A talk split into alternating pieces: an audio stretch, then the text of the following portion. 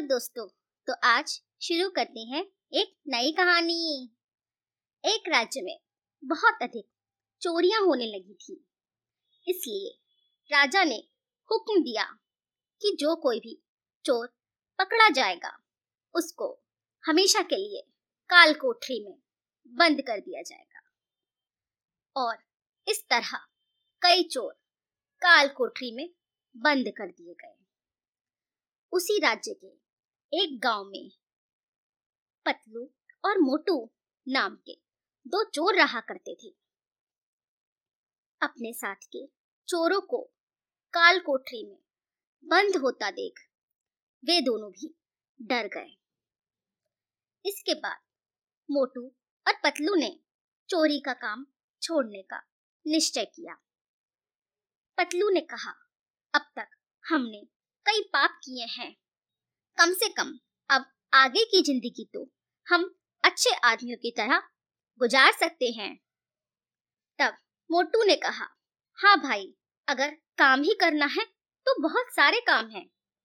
इसके बाद मोटू और पतलू ने गाँव के जमींदार के पास नौकरी कर ली। रोज बैलों को बाहर चराने ले जाना पतलू का काम था और बाग में पेड़ पौधों को पानी देने का काम मोटू की ज़िम्मेदारी थी। पहले दिन सुबह सवेरे उठकर पतलू बैलों को जंगल में चराने ले गया। बैलों ने वहाँ उसको खूब तंग किया। बैल आपस में लड़ते इधर उधर भागते, पास वाले खेतों में जा घुसते। इस तरह पतलू बैलों से बहुत परेशान हो गया था। इधर मोटू ने भी बाग में पौधों को पानी देना शुरू किया। कितने ही घड़े, नदी से वह पानी लेकर आया। उसने पौधों पर डाले, पर पौधों के लिए पानी काफ़ी ही न होता था। आधे बाग में भी पानी न दे पाया था कि उसके हाथों में छाले पड़ गए थे और मोटू के हाथ दुखने लगे थे। मोटू बेचारा शाम तक बाग में पानी ही देता रहा। फिर उस दिन रात को जब मोटू और पतलू वापस आए तो आपस में दोनों बड़ा चढ़ाकर बातें करने लगे।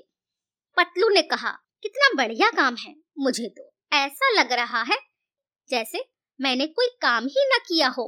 बस बैलों को जंगल में छोड़ दिया और आराम से पेड़ के नीचे लेट गया। शाम के समय बैल खुद ब खुद मेरे पास आ गए और उनके आने की आवाज़ सुनकर मैं उठ खड़ा हुआ और उन्हें घर ले आया। इस पर मोटू ने कहा हाँ मित्र, मेरा काम भी कुछ ऐसा ही था। बस चार घड़े पानी से ही सारा बाग तरबतर हो गया और दिन भर मैं चारपाई पे ही पड़ा रहा। तब पतलू ने कहा साबाश ऐसी बात है तो ऐसा करते हैं कि कल तुम बैलों को चराने ले जाना और मैं बाग में पानी दे दूँगा। मोटू मन ही मन बड़ा खुश हुआ। उसने पतलू से कहा, मैं भी यही कहना चाहता था। कल हम अपने काम बदल लेंगे। तब अगले दिन सुबह मोटू और पतलू ने अपने काम की अदला बदली कर ली और दोनों को ही एक दूसरे का धोखा मालूम हो गया कि किस तरह बैल ने पतलू को परेशान किया था और किस तरह हज़ारों घड़े पानी भी बाघ को तरबतर न कर पाया था। परंतु पतलू को एक और विचित्र बात मालूम हुई। बाग में आम के पेड़ की जड़ में चाहे जितना भी पानी डालो, वह झट से सूख जाता था। आखिर यह क्या बात थी? यह कौन सा रहस्य था? यह बात पतलू ने जानने की ठान ली। उस रात को ना पतलू ने अपने काम के बारे में कुछ कहा, ना ही मोटू ने। दोनों चारपाई पर ऐसे लेट गए जैसे वे दोनों सो गए हों। बाद में पतलू उठा और पास में रखे फाबड़े को उठाकर आम के पेड़ के पास गया और उसका खोखला खोदने लगा। थोड़ी देर खोदने के बाद उसका फावड़ा किसी चीज़ पर जा लगा और खड़ से आवाज़ आई। तुरंत पतलू ने चारों ओर देखा।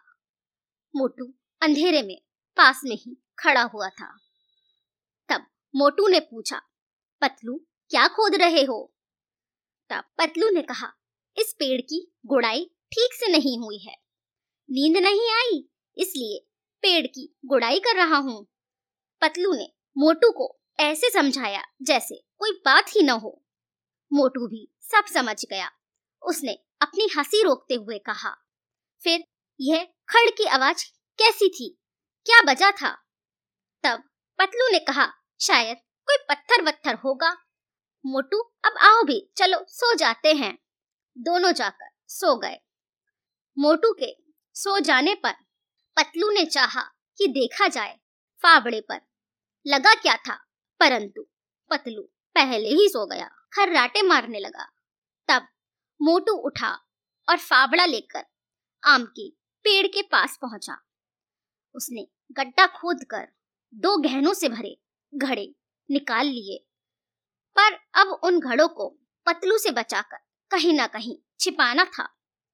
तब मोटू ने सोचा, पास में एक तालाब है, वहाँ एक उथली जगह है, जहाँ ज़्यादा गहराई नहीं है। मैं उन घड़ों को वहीं छुपा देता हूँ। इस तरह मोटू ने उन दोनों घड़ों को कीचड़ में दबा दिया और वापस आकर ऐसे सो गया। मानो कुछ जानता ही ना हो। पतलू सुबह सुबह उठा, फावड़ा लेकर पेड़ के पास गया। पर अफसोस, घड़ों का कहीं अता पता ना था। वापस आकर उसने सोए हुए मोटू के पैरों को ध्यान से देखा। उसके पैरों में थोड़ा सा कीचड़ तब भी लगा हुआ था। पतलू समझ गया कि पेड़ के खोखले में मिली हुई चीज़ों को मोटू ने तालाब में कहीं छिपा दिया है। पतलू सीधा तालाब की ओर भागता हुआ गया। उसने देखा कि तालाब में एक तरफ़ मेढकों का शोर बिल्कुल नहीं था। पतलू ने वहीं बड़ी मेहनत से ढूंढ ढांड कर गहनों वाले घड़े खोज निकाले और उनको कंधों पर रखकर अपने गाँव की तरफ़ जल्दी जल्दी चल पड़ा। मोटू कुछ देर बाद सोकर उठा। उसने देखा पतलू बगल में नहीं था। मोटू जल्दी से तालाब जाकर गहनों वाले घड़ों को खोजने लगा, पर बेबी वहाँ न थे। मोटू जान गया कि पतलू उन गहनों से भरे घड़ों को लेकर अपने गाँव की ओर भाग गया होगा, और मोटू भी पतलू के पीछे पीछे गाँव की ओर भागने लगा। थोड़ी देर बाद भागने पर उसने देखा कि उसके आगे पतलू कंधे पर घड़े रखकर चला जा रहा है। मोटू रास्ता छोड़कर झाड़ियों के रास्ते पतलू से पहले ही उसके रास्ते में आ गया और एक पेड़ पर चढ़ गया। उसने रास्ते में अपना एक नया जूता छोड़ दिया। फिर सौ कदम बाद उसने दूसरा जूता डाल दिया और डाली और पत्तों के पीछे छुपकर पेड़ पर बैठ गया। थोड़ी देर बाद गहनों वाले घड़ों को लेकर पतलू चला आ रहा था। जब उसको एक नया जूता दिखाई दिया, परंतु जब वह जूता एक ही था, वह निराश होकर आगे बढ़ गया। सौ कदम दूर जाने पर पतलू को उस जूते का एक और जोड़ा दिखाई दिया। फिर पतलू ने सोचा कि मैं भागकर जूता ले आता हूँ। पतलू ने इधर उधर देखा, आसपास किसी को न देखकर। पतलू ने गहनों से भरे घड़े नीचे रख दिए और एक जूता हाथ में लेकर दूसरा जूता लेने के लिए भाग पड़ा। इसी बीच मोटू पेड़ पर से उतरा और रास्ते में रखे गहनों वाले घड़ों को कंधे पर रखकर अपने गाँव की तरफ़ भाग गया। जब जूतों को लेकर पतलू आया तो घड़े वहाँ ना थे।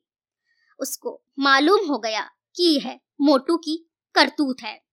वह जल्दी जल्दी चलने लगा और थोड़ी देर में मोटू के घर पहुँच गया। मोटू आँगन में पड़े पुआल के ढेर में जाकर छुप गया था और अपनी पत्नी को आदेश दिया था, जब पतलू आकर उसका हाल पूछे तो टाल देना।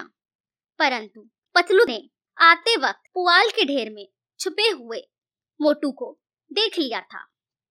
तब पतलू ने मोटू की पत्नी से कहा मुझे मोटू ने पुआल के ढेर में आग लगाने के लिए भेजा है और यह कहकर पतलू ने अपनी जेब से दिया सलाई निकाल ली और आगे बढ़ने लगा। मोटू डर गया। वह तुरंत पुआल के ढेर से उठा और पतलू के पैर पकड़कर कहने लगा, मित्र, मुझे माफ़ करो। अब हम यह चोरी छोड़ देते हैं और भले आदमियों की तरह जीवन गुजारते हैं। फिर यह तो दो घड़े हैं। तुम एक घड़ा ले लो और एक घड़ा मैं ले लेता हूँ और हम लोग आराम से जीते हैं। इस तरह गहनों वाले घड़ों को आपस में मोटू और पतलू ने बांट लिया और वे धनी हो गए। वे आराम से आगे की ज़िंदगी काटने लगे। तो दोस्तों, हमें लड़ाई झगड़ा, दंगा फसाद और दुष्ट लोगों के संपर्क में आने से बचना चाहिए। ऐसी चीज़ों से दूर रहना ही समझदारी होती है।